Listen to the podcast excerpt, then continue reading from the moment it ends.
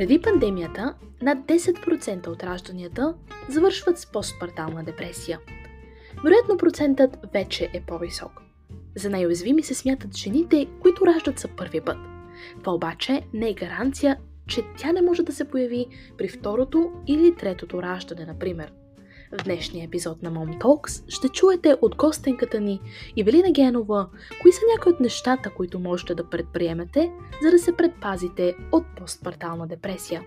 Чуйте съветите й и задължително ги споделете с майките в своето обкръжение, като им изпратите този епизод. С нас днес е Ивелина Генова, която ще ни разкаже как е успяла да вземе превентивни мерки срещу постпарталната депресия и как спортните танци и физическата активност могат да допринесат за по-доброто психическо здраве на една майка. Ивелина е майка на момиченце на една година. Тя е родом от Пазарджик, но любовта и професионалното развитие я водят в столицата. Преди да роди, работи в сферата на финансите и счетоводството, а също така и води групови тренировки по спортни танци. Евелина, много се радвам да те приветствам.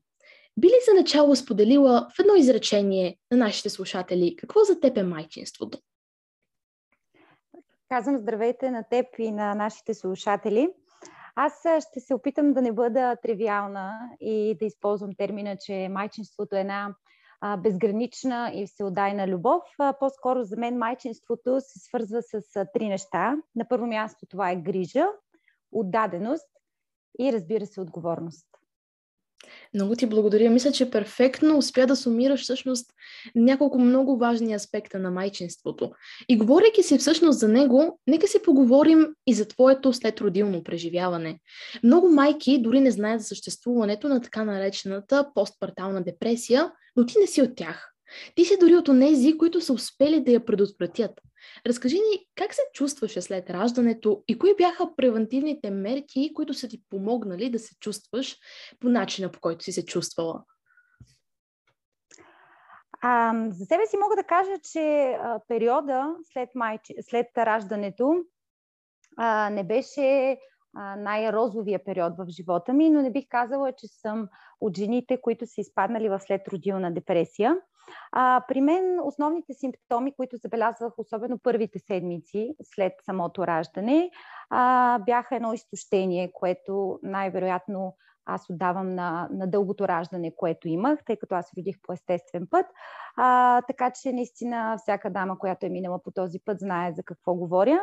А, също така имаше една, едно усещане за, за, за завишена чувствителност. Тоест, аз не съм от хората, които обръщам внимание на дребни неща или се засягам от думи на мои близки, но в тези първи седмици а, точно това се случи и това беше нещо много необичайно за мен.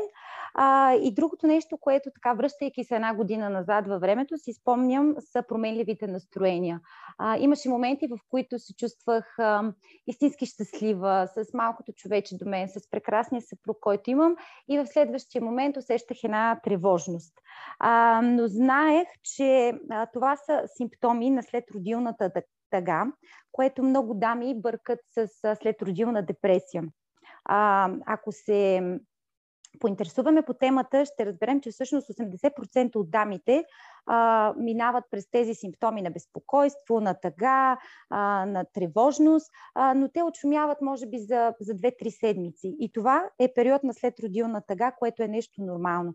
Когато тези периоди се задълбочат, когато а, емоциите а, вземат превес и когато нямаме просто едно чувство на тъга, а, а едно депресивно, апатично и вечно тъжно състояние, тогава наистина може да, да говорим за следродилната депресия. И на мен много ми се иска сега да използвам момента да кажа, че следродилната депресия не е състояние, което се провокира от жената или от партньора или от детето, а то всъщност е комбинация от физически и емоционални фактори. И ако а, повечето дами а, решат да се информират повече по темата, те ще разберат, че преди всичко този период се дължи едни чисто физиологични състояния в човешкия организъм, много е интересно, че много майки не си дават сметката, че това е нещо нормално, което се случва, както казваш ти. И е изключително от голяма важност да има по-голяма информираност по тази тема и да знаят, че когато започнат да изпитват някакъв подобен тип симптоми, ако те се задълбочат, е много важно да бъде своевременно потърсена всъщност подкрепата на специалист, било то в лицето на техният лекуващ доктор или пък психолог най-вече. Но всъщност, а, би ли ни разказала, имаше ли някой по-специфичен фактор, който на теб ти помогна от една страна да не се сблъскаш с постпарталната депресия, която е по-сериозната от постпарталната тъга, и също така какво ти помогна толкова да се справиш и с тази тъга, всъщност тази тревожност, която си имала и честа смяна на настроения? Мисля, че най-силна подкрепа аз срещнах в лицето на моя съпруг и партньор в живота, с който провеждахме много дълги разговори на тази тема. Това мисля, че беше а, така да се каже, моят спасителен бряг в негово лице. А, и другото нещо, което също много ми помогна е а, съвсем скоро след раждането аз а, да се завърна към а, частично, разбира се, но към нещата, които най-много обичам да правя. А това всъщност са спортните танци, които преподавам. А, и също така а, готвенето и създаването на нови рецепти. Това са моите две ампула, в които се чувствам най-в свои води. И когато започнах да ги практикувам, аз усетих как, а, освен майка, също времено аз съм и човек, който задоволява своите собствени нужди. В това няма нищо лошо. Абсолютно. Прекрасно, прекрасно е, че си имала времето всъщност да отделяш време и за себе си и да правиш именно тези дейности, които ти носят удоволствие, тъй като понякога, когато сме много натоварени дори и в ежедневието и с гледането на дето и така нататък, много често забравяме всъщност да вършим именно тези неща, които ни изкарват от задачите на ежедневието и просто ни дават капчица удоволствие. Така че прекрасно е, че си имала тази възможност и това е всъщност един призив да покажем на майките колко важно е, дори след като родят, те да не забравят всъщност да полагат грижи за себе си. В началото казахме, че си треньор по спортни танци. Разкажи ни как физическата активност и практикуването на такива танци могат да помогнат на една майка да поддържа по-добро психично здраве, особено сега, когато се намираме по време на пандемия и прекарваме много време вкъщи. Аз съм човек, който се занимава с спортни танци вече доста дълги години и всеки един а, наш слушател, който се е занимавал с спорт без значение а, дали любителски, професионално, дали това са били а, танци или някакъв вид тренировки, а, знае, че всъщност спорта а, променя цялостната биохимия на мозъка. А, той създава едно а, чувство на удовлетворение и на щастие. А, при мен всичките тези години спорта носи точно това удовлетворение и щастие. А сега, откакто съм майка, всъщност това е моето откраднато време за мен самата. Това е времето, в което аз правя нещо за своето физическо и разбира се психическо здраве, тъй като за мен, освен резултата върху тялото ми чисто физически, разтоварването, което получавам в емоционален план е е също толкова важно и всъщност това е основният ми мотив, който ме води към това да се връщам отново и отново към, към залата.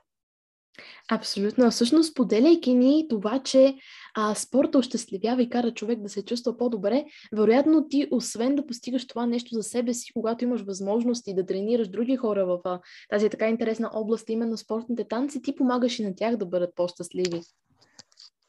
Надявам се да го правя, а имайки предвид, че толкова години успявам да съм треньор с много голяма група, мисля, че успявам до една известна степен.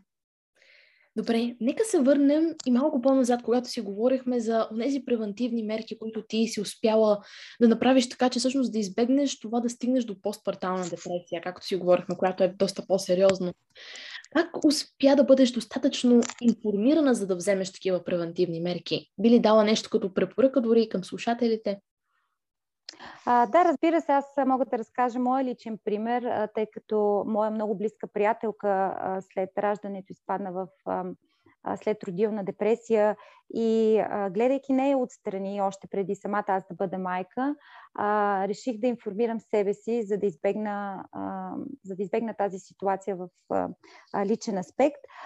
И това, което аз направих, всъщност не знам дали беше случайност или просто понякога нещата се случват така, както трябва да се случат, беше освен да си а, закупя литература, която беше свързана с подготовката за първите месеци с, бебе, с бебето, а, подготовка за самото раждане, тъй като аз много настоявах да родя естествено. Така случайно си взех и книгата на Уис Хей, която се казва Силата е в теб.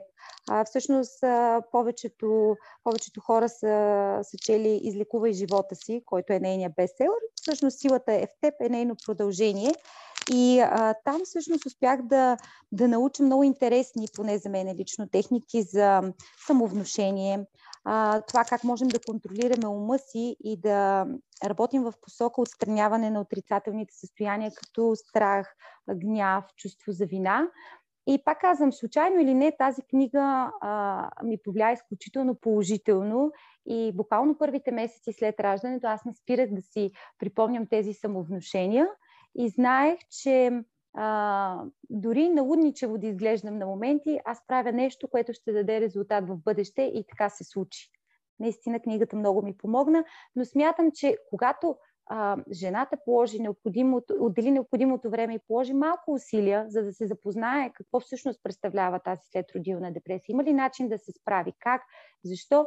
А, тогава би било много по-лесно на тези дами.